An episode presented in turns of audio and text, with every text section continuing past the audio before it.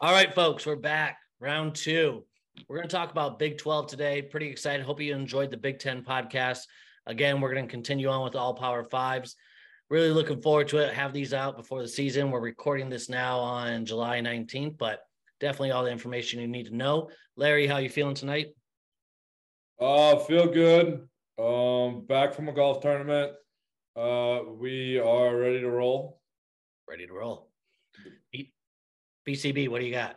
Yo, fresh back from the horse track. Just been studying some college football. About to go on a, a bachelor party, bachelor bachelorette party combined this weekend actually. So hitting the road first thing in the morning. Going to be off the grid for the weekend. So we'll see how it goes. Fair enough. All right. Well, don't hey, combine, don't combine your bachelor and bachelorette party ever. Well, it's too late now, buddy. it's not mine, but all right. Let's talk some college football. Let's get into it. Let's have a time. I get knocked down. but I get up again. Good head and only knock me down. I get knocked down. but I get up again. Good head and only knock me down. I get knocked down. but I get up again. Good head and only knock me down. I get knocked down. but I get up again. Good head and only knock me down. All right. Big 12. Uh, initial thoughts before we hop into each team. Larry, start us off. Uh, so yeah, Big 12 this year. We have 14 teams, uh, most teams ever, and it's only one year.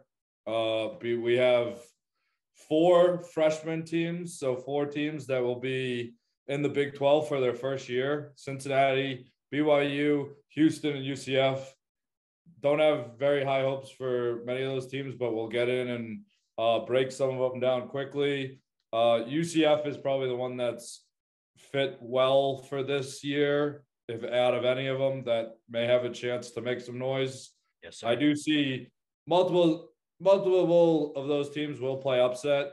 Uh, BYU is a tough place to play, and but Houston and Cincinnati have a lot of turnover. But or sorry, Cincinnati has done very well in their last three seasons or so. Oh, yeah. And the other last thought is this is Texas and Oklahoma's final season before leaving for the SEC.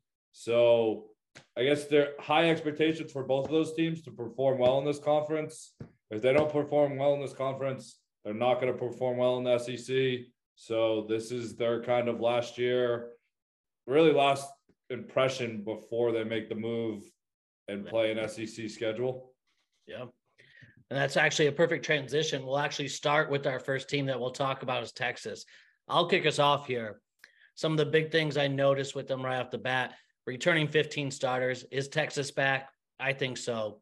The only problem that I see is Ewers versus Manning. I know Manning's kind of sitting in the back seat. Ewers has solidified his uh, self as the starter quarterback. Problem with Texas is I think more than any team in D1 football, the boosters really control the team in a sense. So I have a feeling if Ewers gets a bad start or they get crushed by Bama, you're going to start hear some rumblings about Manning. Otherwise, they lose uh, Bijan. He was a great running back. They do have CJ Baxter, number one running back recruit in the country in 2023. And then they have that solid wide receiver corps and O line. They're returning everybody. BCB, what do you think about Texas? Yeah, so coming in here, uh, obviously they they return pretty much every single person on offense. So uh, coming into the year, they've got ten starters back on offense. They added AD Mitchell from Georgia, wide receiver. I think that's going to be a huge addition. He showed up in big games for him last year. Uh, this is really Sark's got to do something this year. This is his offense now. He's built it up. Uh, like you said, Quinn Ewers, it's all gonna, it's all going to, uh, you know, kind of ride on his shoulders here the, the real question mark here is does he improve? Like he was a different player post injury than he was pre injury last year. Yeah. Kind of had some struggles. You got to remember he should have just been a true freshman in college last year. He's still a class early uh, from when he left and went to Ohio State that first year. So we'll see. Um, I don't think Arch Manning. I, maybe you'll get some clamoring for Arch Manning uh, from the fan base if Quinn doesn't play well. I don't think Arch is anywhere near ready to play Uh, at the at the you know at the Power Five level. Uh, last year when we did the preview, I mentioned how their offensive line was a question mark, and that's why I wasn't as high on them. Ended up uh, coming coming to fruition there. This year they returned pretty much everybody. Now they've got kids that have been in a, a Power Five strength program for two or three years. Offensive line's a huge strength for them. The defense last year actually held uh, their opponents to an average of 70 yards per game below their their uh, game average for the year. So Mhm. I expect the defense to to improve, be big again. Uh, the the one kind of downfall I'm not as big on them for is the way the schedule sets up for them. They do have to play road games at Bama, Baylor, TCU, and Iowa State. Uh, all four of those are pretty tough. I, I don't think it's unfathomable they get two losses out of those four. So we'll see. Uh, I, I I think they're probably the best team on paper in the Big 12. But how many times have we said that before the season the last few years? True. Larry, is Texas back? Uh, they are, but I they're not as back as uh they. I mean, they're gonna compete for the title, Big Twelve title. They still might not sniff a uh playoff game. Uh, Bubs was Bubs sounds like a broken record because he said the last thing pro last year about Quinn Ewers. He was all in. All in. He he loved them. I do agree with the state. I mean, 15 returning starters is crazy. Nine on offense.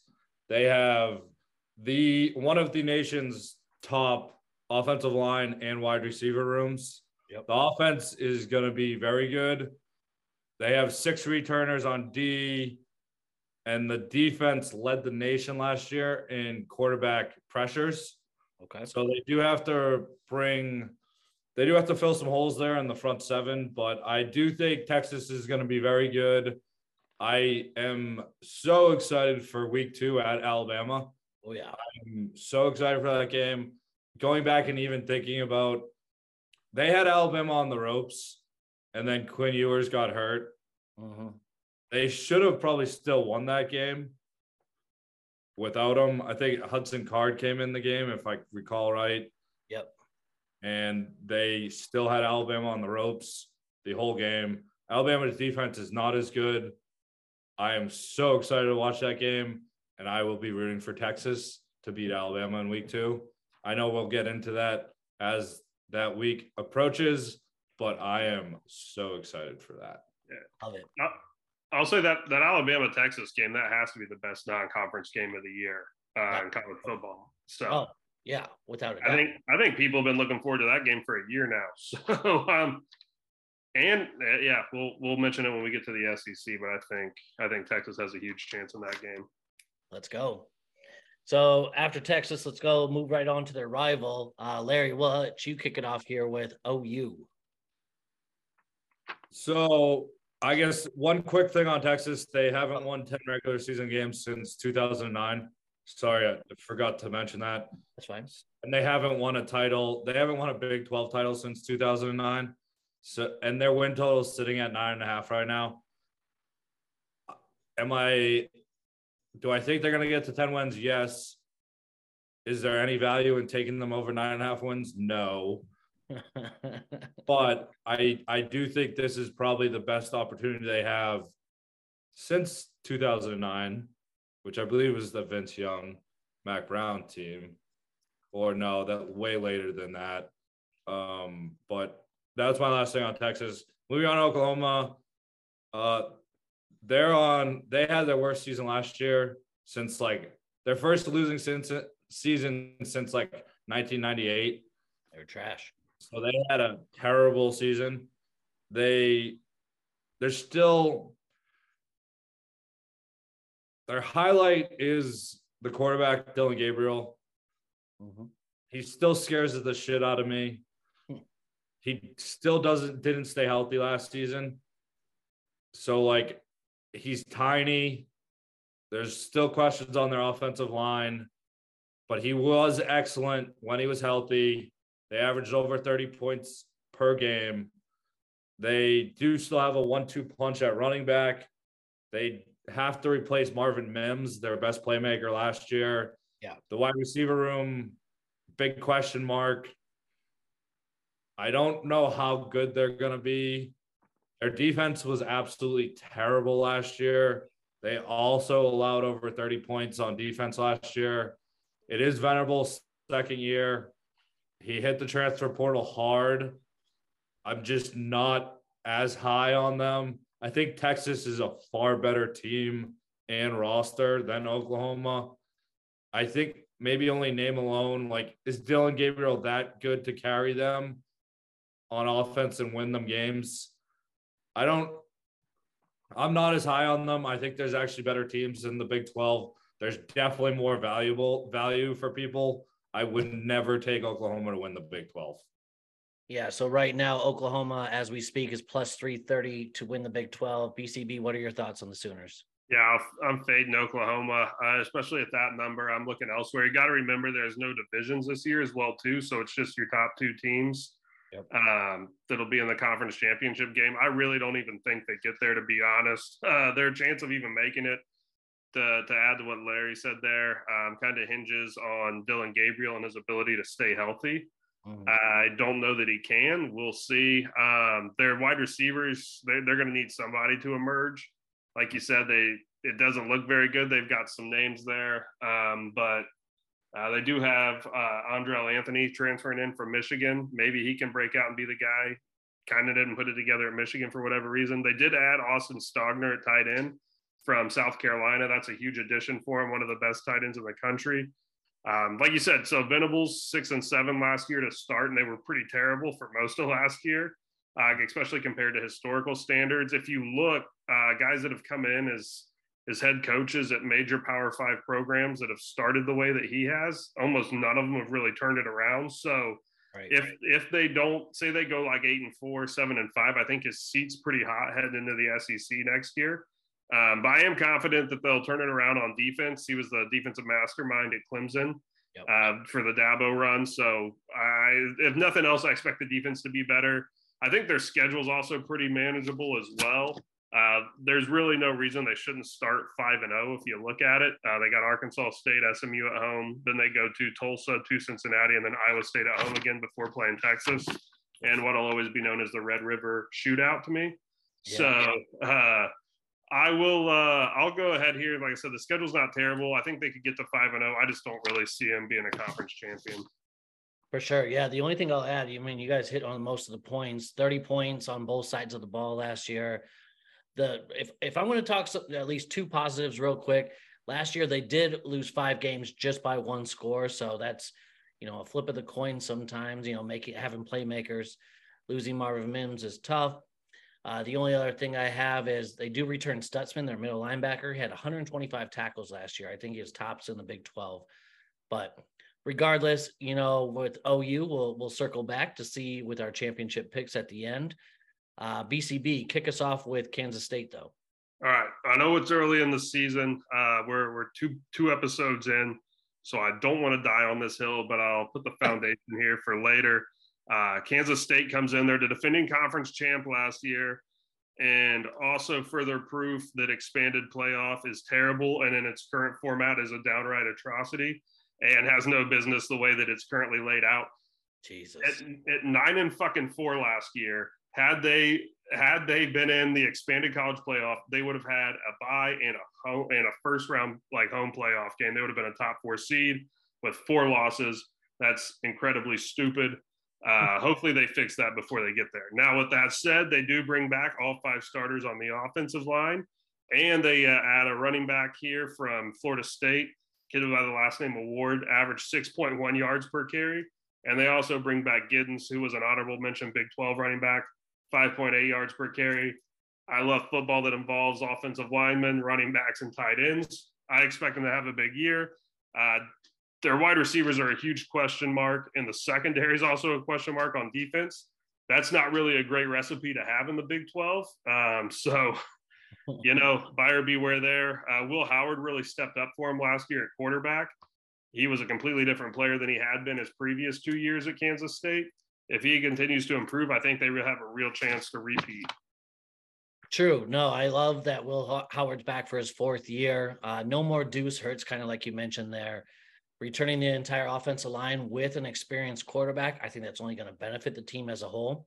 One of the wide receivers they did get was Keagan Johnson, wide receiver from Iowa. Actually, not a bad player if we threw the ball last year. But overall, on the defensive side of the ball, solid front seven. But in the Big 12, you know, historically, we think passing the ball, no defense. Only one person in the secondary returns. I think that could be a problem for them down the line, especially with these teams that like to air it out. Kansas State, I mean, their their schedule again, if you look at it, at Texas, at Texas Tech. Uh, let's see here. They do have a couple nice home games. End the year at at um, Kansas with a home game at Iowa State. So schedule isn't terrible. It's not great, but you know, I uh, I think they're a solid choice. They're at plus four seventy right now. Larry, what do you think? Not a whole lot more to add. I mean, Will Howard was awesome. Threw for over 1,600 yards and 15 touchdowns in seven games last year. Returning the full line, full O line is fantastic. The questions in the wide receiver room is tough, but I'm sure they'll figure that out. And then we nothing. Yeah, I mean, their front seven should be really good. They have one of the best linebackers in the conference. Uh, Daniel Green is 6'3, 245. And then they have some studs on the D line. Uh, I, yeah, I mean, I, I, they're going to compete again. And I, I do like Will Howard a lot. Not much else. I mean, rebuilding the secondary is going to be very important for Big 12 play because it's going to be fast and teams Yep. are going to throw the ball frequently. Yeah.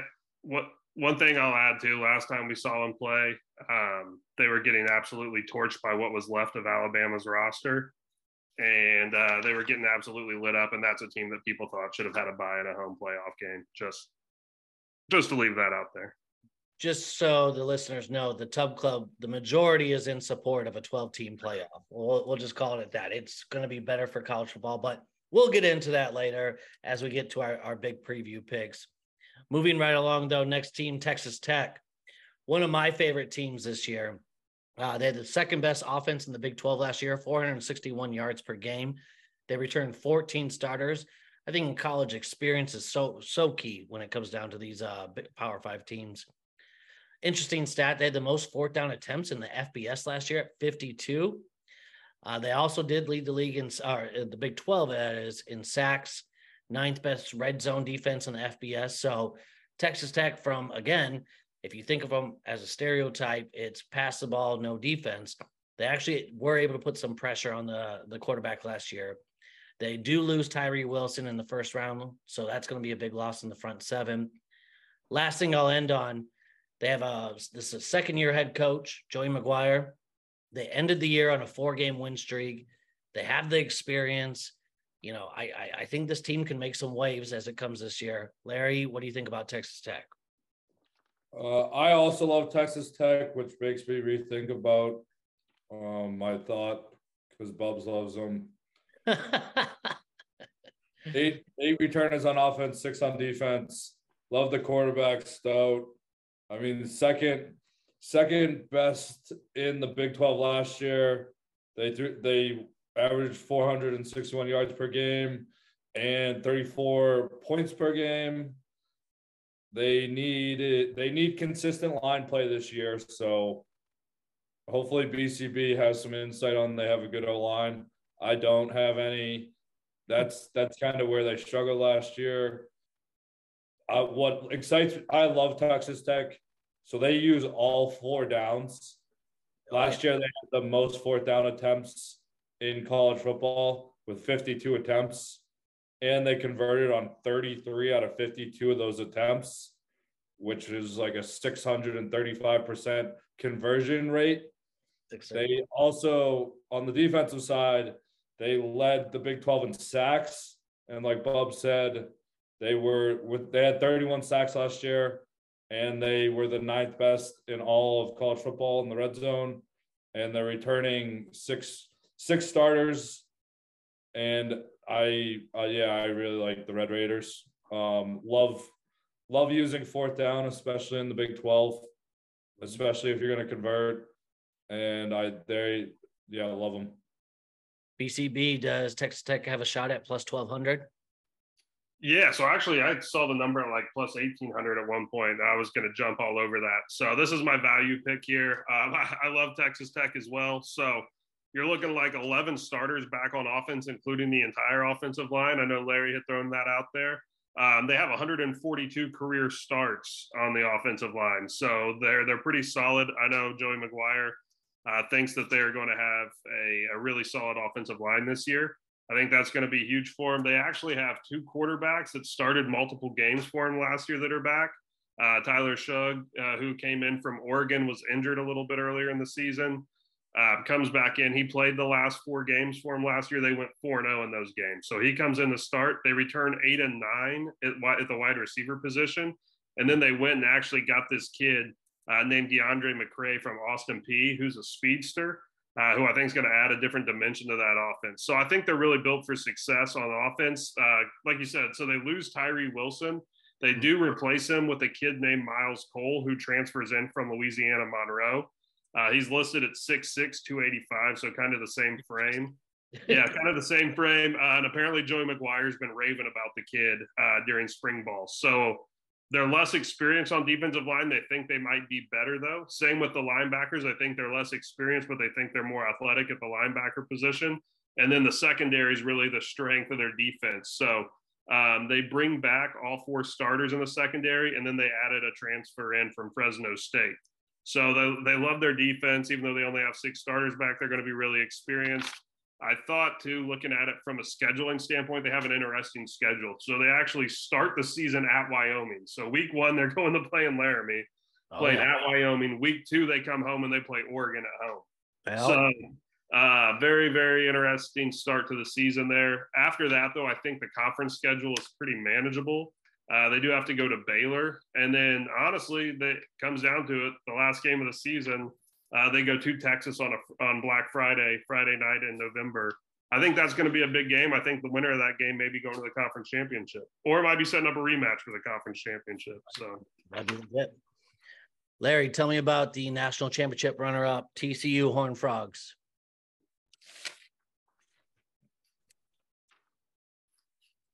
No, you're a big Max Hello. uh, Iowa native, but keep going. They only have 11 starters back, three on offense, eight on defense. The defense was terrible last year. They were ranked 95th in college football in total defense. I do like Sonny Dykes a lot. I think last year was a crazy Cinderella. They have to replace their quarterback, Max Duggan, their top two leading rushers at running back, and their top three receivers and a couple key offensive linemen. This they will not re- be repeating the Cinderella story. I do not think they're going to be very good. Yeah, BCB. What do you think? Yeah, so all right, I already kind of subliminally shit on the college football playoff expansion. So I'm gonna say something nice about it now, and just even it out. So we're back to even karma for you know preseason. Let let's be on good ground here. Keep an open mind. Okay. The the thing that's gonna be a beauty about college playoff expansion is we're never gonna have to see a team like fucking TCU in the national title game again because they will have gotten shit kicked before they ever get the opportunity to get shit kicked on a national stage. Uh, you know, I will say this: I'm happy I got 13. I was able to lay 13 with Georgia because that was fucking stealing. Oh yeah. So that team was absolutely outclassed last year. They lose Max Duggan. Uh, you can make the argument he's well for whatever reason it kind of worked. He wasn't the most physically talented kid, uh, but there was something about him that kind of made it go. They actually replaced him with Chandler Morris, who won the job last year in spring camp. So he was their week one starter last year, week one starter again this year. Um, they think their offensive tackles are really good. The interior line's a huge question mark. That's not great. Uh, they, they had to go in and, and uh, replace Quentin Johnston, a wide receiver who really kind of won him that game against Michigan. They're Mhm. using uh, two kids here, JoJo Earle and John Paul Richardson from Oklahoma State. A couple guys that kind of underachieved a little bit so far. Uh, Yeah. So one of those will have to step up. They've got seven starters back on defense, but their defensive line it looks to be a weakness. Again, not great. Uh, most of the teams we've mentioned so far are very strong on the offensive line. I actually thought the schedule was favorable. They dodge Oklahoma and they get Texas and Baylor at home. Uh, but I mean, I don't know. I would say probably six, seven wins. Uh, they also play Colorado week one. So that's going to be a pretty solid out of conference game. You get Coach Prime versus TCU week one. Yeah, no, I was just gonna say that. You know, I could almost see, you know, outside Colorado, they could almost start six, seven, and zero just to start the season. Yeah. They could have the hype train, and then that's when you hammer against them. Just bet on Kent State, bet on Texas. Yeah, they, that end of the stretch there is brutal for them. How how hilarious would it be if they start six, seven, and zero, and then they have to go to Kansas State on October twenty first, and they just get run out of the building? Just shit stomped. I mean, it could happen. I'll put a marker on my calendar for that game. The only thing extra I have to add is they did get a little help in the portal, kind of like BCB mentioned, but more on the running side. They did get Trey Sanders from Bama, five star running back, but they do lose their old coordinator, uh, Garrett Riley. So I think the offense was a big help to them last year. You know, they definitely had the playmakers around to make the plays for Garrett Riley, but you know, new offense, how's it going to play out?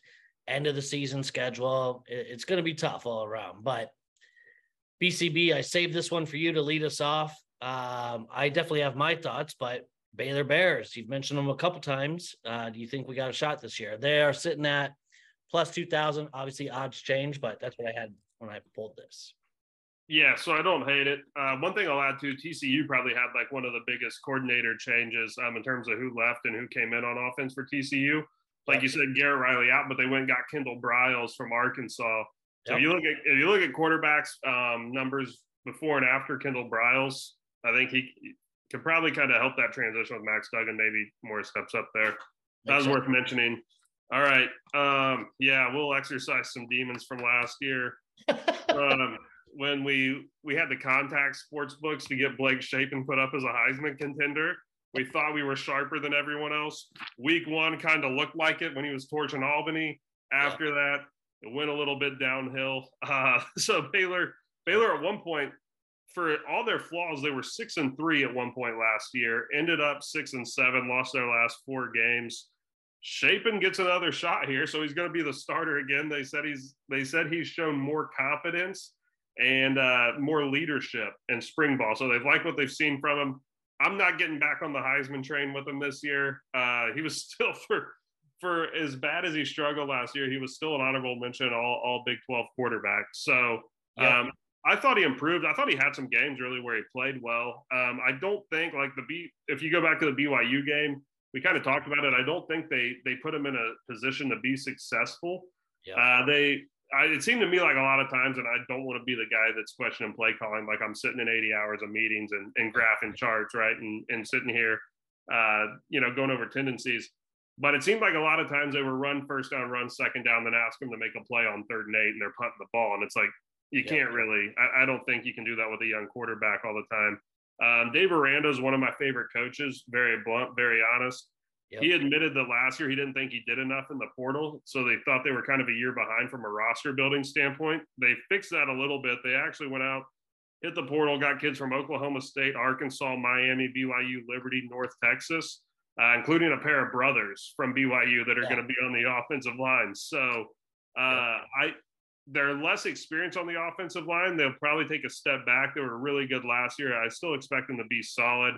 Um, they're not. I don't. I'm not as in love with them as I was last year, but I think Dave Aranda is a good coach. I think I could see him being a dark horse for the Big 12. I'm probably not going to bet money on it though.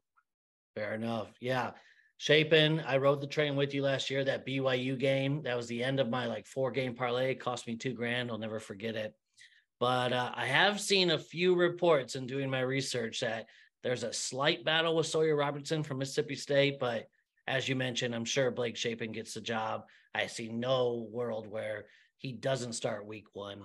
Uh, kind of just building off what you said, though, complete rebuild on the offensive line. Definitely hit the portal, grab those brothers. Definitely uh, pick and choose a couple other pieces to you know pop in there on the offensive line. That defense is going through a rebuild, but the one thing I think they have going for them this year, they have eight home games this year, which is I think we talked a little bit about a Big Ten team. I can't remember off the top of my head who it was, but eight home games this year, only going to help them out. So that's all I have for them. Larry, what do you have? Yeah, not much else to add. I mean, they they were excellent in 21, came out of nowhere. They were terrible last year. Love love Shapen. Uh, I'll be surprised if he doesn't play well. They do have questions on the O line and the secondary they did hit the transfer portal, portal very hard. So interested to see what type of product they put out there. I am curious if Shapen is there if they do not do well this year. I yep. could see him transferring somewhere else next year. For sure. I will say this too. So week two, they have a home game, out of conference game. They're playing Utah. So like week two, week two, September 9th, you've got to clear out the schedule. And that's just a day where you got to get like in front of the TV at 11 a.m. somewhere, whether at your home or your bar, pop open some beers and just have a day because that's going to be a phenomenal college football day. So speaking of that, we're going to go to little brother Iowa State, who plays Iowa on September 9th. That'll be another awesome game. I'll be in Ames, Iowa for that. That'll be something to look forward to. Just a couple quick points on Iowa State. They lose Xavier Hutchinson, their number one wide receiver, had school records left and right. Uh, Hunter Decker returns. I think he's a sophomore. I think he redshirted his first year. He's either sophomore or junior, but he returns. He definitely had some struggles last year. Watched every game they played. So it turnovers is the key with Iowa State. If they can keep the ball and not turn the ball over, they're solid on the defensive side of the ball. That's that's not a problem. It's turning the ball over in special teams where they struggle hard. They have a new offensive coordinator, which hopefully will help kind of build that offense back up with the young quarterback, doing the running back by committee. They were last last year in yards per uh, rush in the Big 12. So hopefully, excuse me, uh, Dekkers can set some sort of pass game to establish a run, you know, just to help balance that offense out. But they do have one of the top secondaries in the FBS. They lost Will McDonald to the Jets in the first round. That'll be tough on the front seven. But I think, again, Big 12, air attack, air raid, passing game, having a top secondary in the BC, uh, the FBS, I think is only going to help you out here. So, Larry, uh, your thoughts on Iowa State? I've seen a lot of people that are backing them to be contenders in the Big 12. I don't quite understand it. Matt Matt Campbell probably likes this underdog role, and this is where where they like to live and play upset. Yep, yep. It's the turnovers were a huge issue. They had 23 last year. Dekkers threw 14 interceptions as a sophomore. If they can limit the turnovers, big questions on the offensive line. A lot of turnover in the coaching departments. New offensive coordinator coming coming in. New offensive line coach coming in. Don't have a ton more to add there. I just I think this is where Iowa State likes to be in this underdog role, and they could succeed and have a lot of success um because that's where Matt Campbell likes to kind of show that you guys forgot about us. Here we are. Yep. No, I think that's a really good point. BCB, what are your thoughts on my alum? Yeah, so I uh, I'll say this with Iowa State. Um, college football is a game of have and have nots, and Iowa State is a have not, right? And for the for the most part, their results with Matt Campbell have been that the sum of their parts is, is greater than the individual parts. So maybe Hunter Dekkers takes a step forward. I know he was a highly touted recruit, right? He kind of had some hype on him coming in. Uh, but I mean, you look at the roster, right? And it's kind of it's kind of how you see like a kid like Brock Purdy, who he gets in a situation with the 49ers and excels there when he looked terrible at times at Iowa State. I was talking to someone about the Brock Purdy situation, someone who's a devout Big 12 fan, um, and have watched a lot of his games throughout the years. They're like, here's the thing you don't understand with Brock Purdy. Like, he had no horses there at Iowa State. Like, this the talent around him. They had Breece Hall, and that was about it, right? And so that's kind of, you got to cater to what you can recruit. That's what Iowa State does. They're usually pretty good on offensive line. They'll get some defenders, but they're not very great at the skill positions. Uh, it looks like their wide receiver one this year might even be a kid from Eastern Kentucky who's transferred in from the last two years. Uh, they were four and eight last year. I would ex- expect a losing season from them again this year. According to Phil Steele, they have the fourth most difficult schedule in college football. Uh, I just don't think they have the talent. I think Matt Campbell's going to be one of those guys that uh, really could end up being like David Shaw was at Stanford, where you had a lot of good jobs, a lot of interest, where people came to him, and he decided to stay at Iowa State, and he's probably going to end up regretting it later on. No, agreed. I mean, they definitely start off tough with in-state rivals, UNI, who's an FCS champion, Iowa, moving along. Oh, I mean, they got uh, going along. They play Oklahoma and Texas this year. TCU. I mean, yeah, Kansas State at the end of the year, Kansas. So it'll be tough. Uh, but you know what? I'll always root for little brother. Hopefully they do well. Obviously not in week two, but we're gonna move right along again. Uh, Larry, kick us off with Kansas. This is another. I think Bubs had two Heisman, two Heisman futures last year that we are came out of the Big Twelve, maybe even three because I think he jumped on the Shapen train. But I know Jalon Daniels was one of them. Quinn Quinn Ewers was definitely another one of these. High Bubs was very high on last year. I'm actually very excited about Kansas. Mm-hmm. 17 returning starters. I believe it's one of it's the highest in the conference. The big issue is Jalon Daniels has to stay healthy. They do have a Devin Neal returning at running backs, thousand yard rusher last year, returning four starters on the offensive line, and they have two transfers that are going to compete for starting roles. They have a five star Logan Brown that transferred from Wisconsin, which I looked at and I was like, that's crazy. Five star Wisconsin lineman transferring to Kansas. Never heard of that before. Um, it's probably Leipold, the great head coach. Yep. Uh, the defense must improve, though. That's the biggest issue. They allowed 35.6 points per game. They're definitely going to be able to score points, but they have to be able to stop the other team on defense. Sure. BCB, Jayhawks. What do you got? Yeah. Uh, I have I have no clue whether or not this team's going to be good this year, but I think they will be fun as long as Jalon Daniels is out there. Like this is going to be a fun team from week to week. Uh, like you said, it, it, he's their star player, right? It all it's all built around him, um, and he's kind of the he's kind of the straw that stirs the drink. Uh, September 9th, they got a fun out of conference game against Illinois. So normally a game that would be a better basketball game than football game, but I think that's going to be a fun one this year. Uh, honestly, their schedule's not terrible. So before September 30th, they go to Texas on September 30th. But before that, they have home games against Missouri State, Illinois. They go to Nevada. It's not the toughest uh, out of conference road game. And they get BYU at home. So I, I wouldn't be surprised if this team goes into their bye in the middle of October, like seven and or six and one. Like I, I think I think they could really be in the thick of it this year, as long as Jalon Daniels stays healthy. And I'll kind of tip tip it a little bit here. I think that they play Texas Tech in November. Uh, that could be a game that, that has Big 12 conference championship implications. I think that's going to be a big football game late in the season. So I'm excited to see what they can do. I'm I'm high on Lance Leipold. Um, it's one of those things where I think he's got the run at Kansas, uh, kind of like maybe Matt Campbell was a little early in Iowa State's tenure. So we'll see if he can kind of capitalize on the hype and take a bigger job after this year, or if he kind of stays stays put um, at Kansas. But uh, I think they're going to be a fun team. That if you're getting them as an underdog in situations this year, they're going to be a fun money line team. Oh, 100 percent. Yeah, I think I like BCB said. I he said it a couple times now, but this week two is setting up pretty nice. That Illinois at Kansas is the Friday night game, which is even fucking awesome. And then you go right into uh, awesome Saturday. So buckle in. We'll have a lot to talk about week two. I might have to take that Friday off from work just to prepare now. I might be.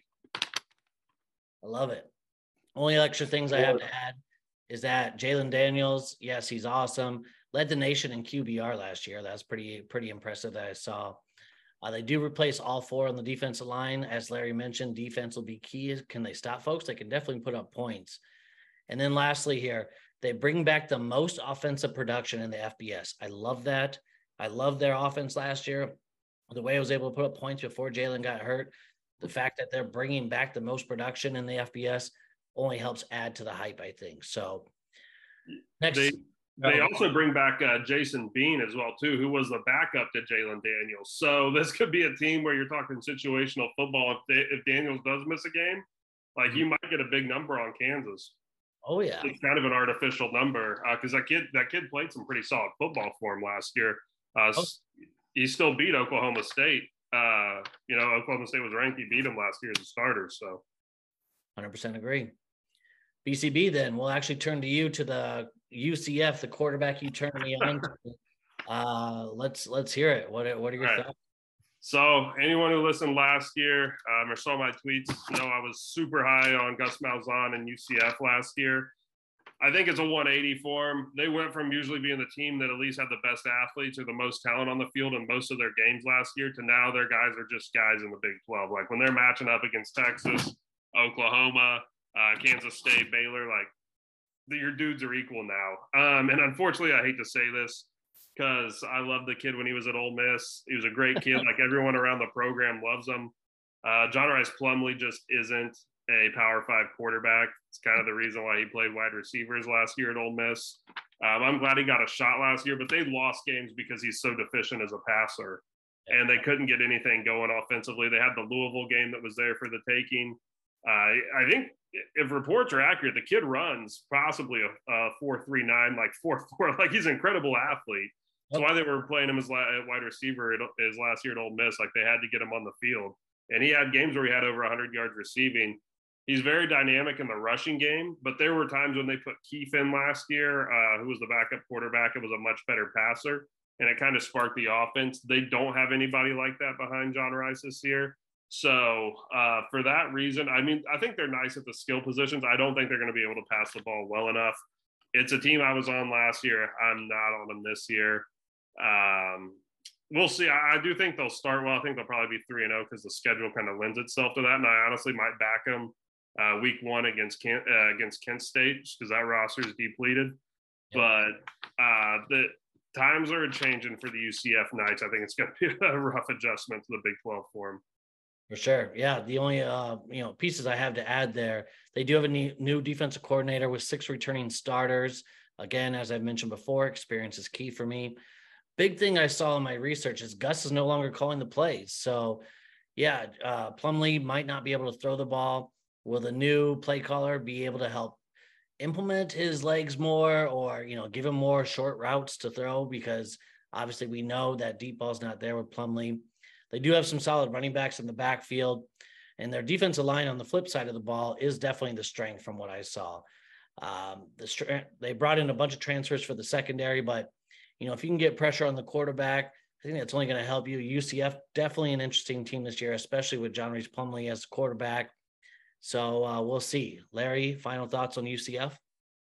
They're supposed to be the or they're the highest ranked team out of the four new in, new new freshman teams, incoming teams. Um, which will be interesting to see. I did have a question. Hopefully, BCB can answer it. Did Dillon Gabriel play for UCF under Gus Malzahn, Malzone his first year? Uh, yeah, so that would have been 2020. So I think, or yeah, Malzahn's, or sorry, Malzahn's first year at UCF was 2021. So Gabriel was on, yeah, Gabriel was there that year. But that's the year he, he got his collarbone broke against Louisville in the third week. Yeah, I remember that well. Yeah. And uh, so I interested to see UCF at Oklahoma. I wonder if there is bad blood there or if Malzahn will go after him. Mm. So the interesting thing with the Gabriel connection was uh, Jeff Lebby, who's the offensive coordinator at uh, at uh, Oklahoma now. He was the offensive coordinator at Ole Miss previously, but he had been the offensive coordinator at UCF and was on the staff there when they recruited Gabriel. So that was kind of the the connection there. At one point, Gabriel was going to go to uh, Ole Miss until Lebby had left to go to Oklahoma. So I don't know that he hates Malzahn. He might just love Jeff Lebby. All right. Like the revenge spot, maybe. Yeah. Create the storyline. So flipping the script from an established head coach uh, to Cincinnati, brand new outlook, not the Cincinnati that we're used to seeing. New head coach, Scott Satterfield. They have seven returning starters. One of my favorite things that they got out of the portal was Emory Jones at quarterback, former Florida and ASU guy. Uh, running back solid, but their top six wide receivers are now gone. New offensive line. Cincinnati prototype, they're always going to be solid on defense for what we see. But I think the schedule is a huge help to them. They avoid Texas and, or excuse, yeah, Texas. They get Oklahoma at home. But looking at the schedule, they don't play Kansas State. They don't play Texas Tech. So overall, I think the schedule helps them in that aspect. Um, what do you guys any any extra thoughts to add? Uh, I'll start with uh, Larry. Larry, what do you think about the Bearcats? So they've won at least nine games in their last five years, which is very impressive. They are being pushed down a lot since losing Fickell to Wisconsin. Uh, they still, I hate, hate Emory Jones. Couldn't hate a player more than him. He's got to be at least 26 years old by now, and he's probably still throwing three interceptions per game, like he was in Florida two years ago. Why? Who did he play for last year? Arizona State. Arizona State. Threw three interceptions against Florida Atlantic early on. Maybe not that many, but it was ugly. I don't. He is not. He's not a savior. He's not going to do well.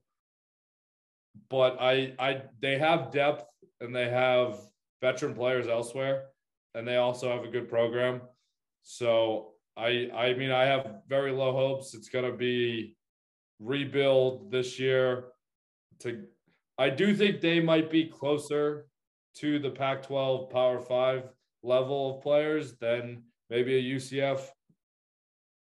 But at the same time, it's too much turnover, and I just hate their quarterback. He's terrible.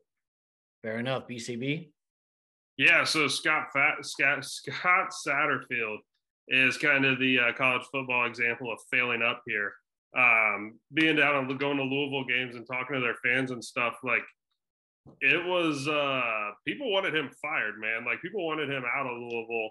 And I remember the night before it got announced. So I actually got a DM from someone on Twitter. Uh not that I'm to that that realm of where people should be sending me tips, but someone DM'd me and said, Hey, Brian Brohm called an all players meeting at Purdue. And this is the night before Satterfield to Cincinnati's um, been announced. So I thought Satterfield was getting fired. I was like, oh, maybe I thought either Brohm was going to Cincinnati. I was like, maybe that, or maybe Satterfield's fired.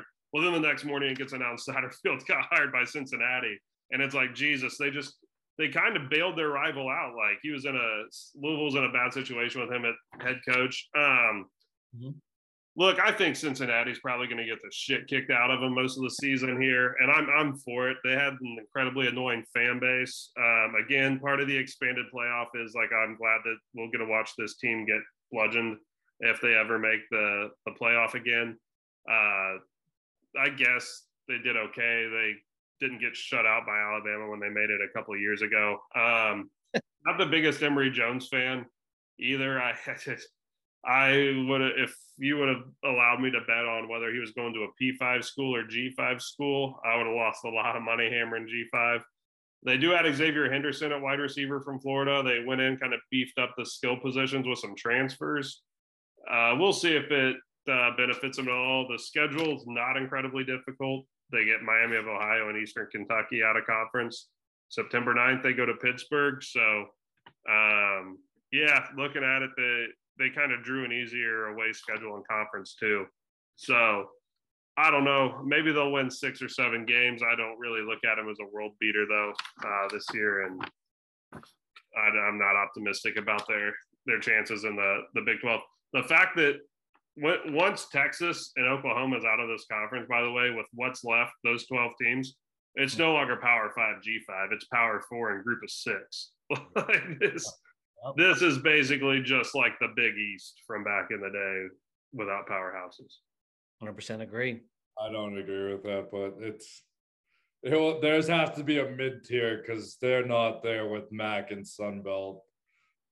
Okay, they're upper middle class then, but they're not. yeah, it's, They're like they're like your neighbor who has nice shit, but he's struggling to make the credit card payment every month.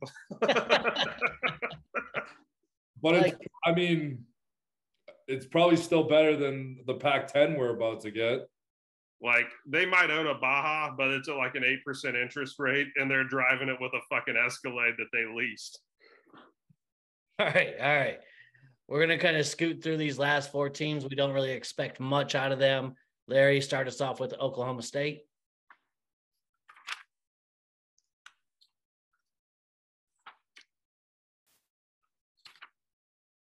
Uh, yeah, this is this is also a struggle here, but Mike Gundy hasn't had a losing record since 2005, which Yep. is crazy. OK State has performed very well. They basically did a I guess, a trade in the transfer portal. Mhm. They sent Spencer Sanders to Ole Miss, and they got Alan Bowman from Michigan. It's probably a lose for them, but I've heard a BCB definitely knows more about the Ole Miss side, and it doesn't seem like their starting quarterback will be playing football this year, which is kind of funny when you enter the transfer portal. I guess that's the risk these days. Usually you're pretty good when you enter the portal and you're going to start somewhere else. Uh, it's going to be a bad year for Oklahoma State. Yep. They're not going to do well. They're going to have a, they'll probably have five wins, six wins. I need to take a look at their schedule, but it's going to be a tough year for Mike Gundy. And it's going to be his first, first losing season since 05, which is crazy. BCB thoughts on the Cowboys? Yeah, I got a lot of thoughts. So, uh, first one is I got a buddy of mine that I normally watch college football with on Saturdays, who's an Oklahoma State alum, and uh, my buddy named Patrick. And Patrick has a new girlfriend, so I'm happy I won't have to watch Oklahoma State this year as much. He's usually busy. I, this team's got a lot of problems. Uh, they come back, so Alan Bowman's going to be the quarterback. He's on his third stint where he actually started for Texas Tech in 2018. And for the last two years, he's been riding pine at Michigan, hasn't been able to get on the field. Now he comes back. He actually has three years of starting experience, though, um, or at least he was a starter in three different seasons at Texas Tech. So we'll see what he has left. Maybe he has been learning under Harbaugh here the last couple of years, and now he's ready to show the Big 12 what's up. Um, but you look at it, I mean, they kind of got hit with an exodus of talent in the transfer portal um, I'll give the uh, I'll give the T here on. I think they lost like two or three running backs as well too in the portal. Um, they're kind of a running team. I don't think they have much talent. I wouldn't be surprised if they finish last. There's a lot of disaster potential here. Like it's it's a very good chance actually that Gundy has to start his own kid at quarterback at some point. So I'm all here for like the father son quarterback duo in college football. Doesn't happen enough. Although we do get it in Colorado this year, so shout out Sanders. But uh, so the Spencer Sanders story was essentially he got in the portal. He wanted to go back to Oklahoma State. Gundy told him no. Uh, so Gundy didn't want him back. He gets to Ole Miss and apparently had a shoulder injury that limited him throughout the spring. And now apparently he's closer to third string than first string. Um, and but apparently he has a grad transfer, so he may be able to get he may still play for a different school this year. Uh, we'll see, I guess, as we get closer to August. Uh, he he may be out there for a QB needy team, but yeah, looking at the schedule, I get it's really not that hard of a schedule. Their toughest road games probably Iowa State or Arizona State, Yep. uh, from who they draw, but I am not optimistic about their chances. Yeah, only extra thing I'll add is on the flip side of the defensive side of the ball, they're only returning two starters with a new defensive coordinator, moving to a three-three-five. As BCB mentioned, their away games not that difficult, but they do draw Kansas State, Kansas at home, Oklahoma at home. So, yeah, going to be a tough year for Oklahoma State. We'll see what happens. Not a lot of high hopes. Yeah, they will. I'll add this too as well. They so they're 115th um, in college football in returning experience. So they're one of the most inexperienced teams. Lose their defensive coordinator for the second straight season. They lost Jim Knowles, uh, very good, great defensive coordinator who's at Ohio State now. Now they're pl- they plucked a guy from Division two Gannon College uh, to come in and be the division uh, the defensive coordinator.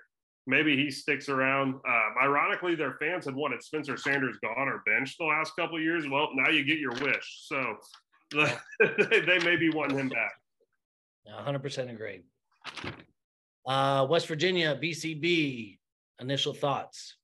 Yeah, I hate the fan base. Um, they got incredibly irrit- irritable with uh, uh, a colleague. We'll call him a colleague of mine, K Ford Ratings, because he said West Virginia was going to win five games last year.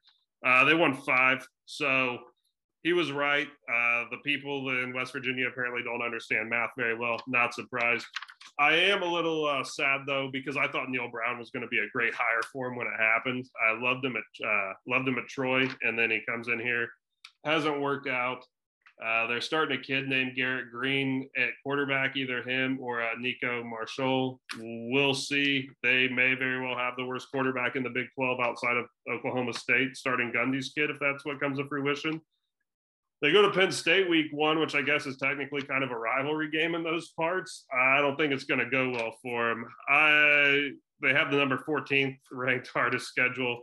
They go to TCU, to Oklahoma, and to Baylor. I think there's a lot of losses on this schedule this year. Yeah, the one thing I noticed right off the bat, like you mentioned, uh, the the one Power Five team that I've researched so far haven't named a QB yet. I know they're still in battle. Uh, they do return the uh, entire offense line. That's the one positive I'll say. But again, just kind of reiterating, the defense was terrible last year. Um, they haven't had back to back losing season in over 40 years, which I would never have thought that with West Virginia. You know, think they'd have some low points throughout that time frame, but yeah, it's looking about to be able to break that streak right now. We'll see what happens with it. But uh, Larry, any final thoughts with it? Is JT Daniels still in college football? Yeah, he's playing for Rice. Sick. Yeah. Uh, they're not going to be very good. I have I have nothing else to add. It's probably Neal Brown's last season there. He's 22 and 25 overall since taking over 19, and they're they're set up for another five and seven year, if that, probably less. Win total under. I mean, they're projected to be the worst team in the Big 12 with four four new teams coming in, which is a tough spot. And I'll say this I'll eat shit when I'm wrong, but I will dance on the grave of people when I'm right. And JT Daniels was absolutely horrific last year. And this fan base thought he was going to be a Heisman contender. And that kid can't play football at all. Speaking of teams that used to be good and now kind of on the downfall, I'll kind of wrap it up with our last two. We got Houston here. Uh, Houston schedule is incredibly difficult. Uh, they do have a Texas Tech transfer quarterback Donovan Smith as their starter this year, but the defense replaces their top five tacklers, top two pass rushers. Schedule doesn't do them any favors. Um, we'll start with Larry. Any just final thoughts on Houston? We don't really expect much out of them. I loved them last year. I was so wrong on them last year too, but I love Clayton Tune and Tank Dell. I love that team, and they didn't perform well last year. I think I might have thrown a future on Clayton Tune to win the Heisman, and they weren't very good last year. They've lost both of them, and I don't expect them to be very good this year. I do love their head coach. Trying to think of his name, old West Virginia coach. Dana Holgorsen. Yeah, love Dana Holgorsen. And I mean, they every once in a while you do see they get they have power five talent at Houston. So I expect them to still be in a rebuild here, but I do I do expect them to perform in the next couple of years. Uh this just is not their year. BCB. Yeah. I, Dana Holgorsen going to Houston was one of the more interesting hires to me when it happened. Uh, leaving West Virginia, go to Houston, got a bunch of money. It, you know, people forget that two years ago in 21, they were 12 and two, right? They only lost to Texas Tech that year, and then they lost to Cincinnati um, in the uh, the title game, the conference title game, uh, the year Cincinnati went to the playoffs. So he's had some success there. Uh, that's been his major season. Probably bought him some extra time because he may have been on the hot seat. I think he's going to get a pass for this year, as it's kind of a transition year. Um, they're also 103rd in experience return, so it's an uphill battle for him. I I wouldn't be surprised if they pull an upset on somebody. I do think Holgorsen's a good coach. I just don't think they really have the horses to compete in the Big 12 this year. Probably can beat West Virginia though. Fair enough. Larry, finish us off with BYU, last team. BYU, Kedon Slovis, the USC, uh, probably five star recruit that went to Pitt, got hurt, and now ends up in Provo. I still, I mean, Provo is still one of the hardest places to play in the country. BYU will play upset to someone. I'm actually surprised Bubs has them at the worst team uh-huh. based on the order he's going in. I would guess this is his preseason rankings. or someone's preseason rankings. It's, I mean, they have talent.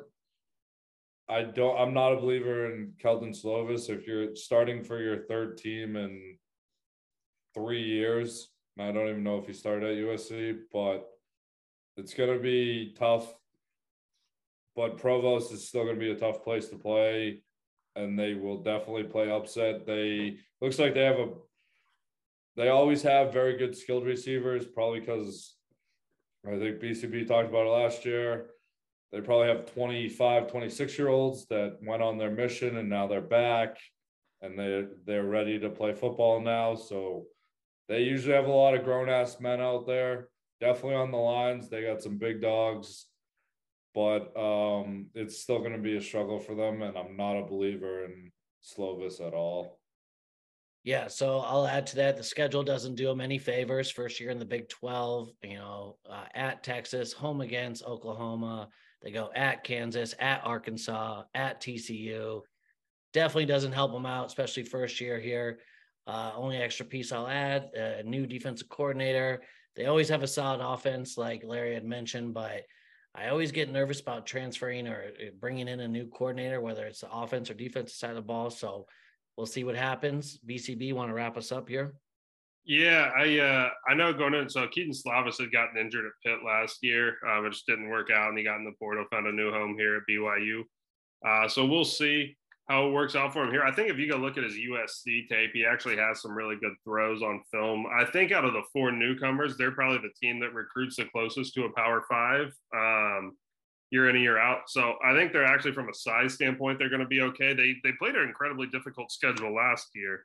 Um, got to remember they played Notre Dame, Arkansas, uh, went to Boise State and Stanford, played Baylor, and then went to Oregon as well. So uh, while it is a step up in competition, they've really kind of traditionally scheduled a lot of Pac-12 schools um, and, and some you know some more physical football teams. So I don't think it's the biggest transition for a lot of them. They also do add at running back uh, Aidan Robbins, which was a kid that we were riding at UNLV early last year. Uh, comes in 1,100 yard back. He's a big back. He's 6'3, 230. Um, and was UNLV's probably their best offensive player last year. So I think they'll have the most success. Like you said, they do have a distinct home field advantage. So um, they get Cincinnati at home. I think they can win that one. And then they have Oklahoma at home late in the year. I could see them playing uh, playing spoiler in that game, and uh, maybe maybe ruining their season. But I, I could see Kedon Slovis, you know, being an all conference type quarterback this year if he stays healthy. We'll see. Let's finish it up. We want to keep these episodes to an hour piece for you guys. Larry starts off with your championship game and who's going to win the conference. Uh, we're going Texas, Texas Tech, and taking Texas Tech over Texas. Interesting, uh, to say the least. BCB. All right, so I don't know that I'm going to get back on the Baylor train again this year. Um, do expect them to play well. Don't know that they'll play that well. Um, I'm going to go. Man, that's tough. All right, I'm going to go. Give me Kansas State and Texas Tech, and we'll go. We'll go two two outside, you know, two outside long shots here.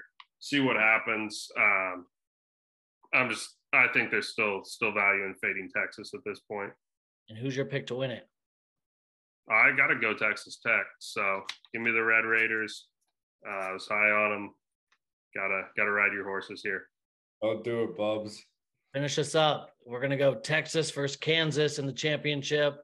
I love the offense of Kansas. I love the overall uh, team of Texas. And you know what? Texas is back. Shout out Pam Maldonado. Texas is winning the Big 12. Folks, thanks again for listening to Big 12. We'll be back again here shortly with our next Power 5 conference. Appreciate your time.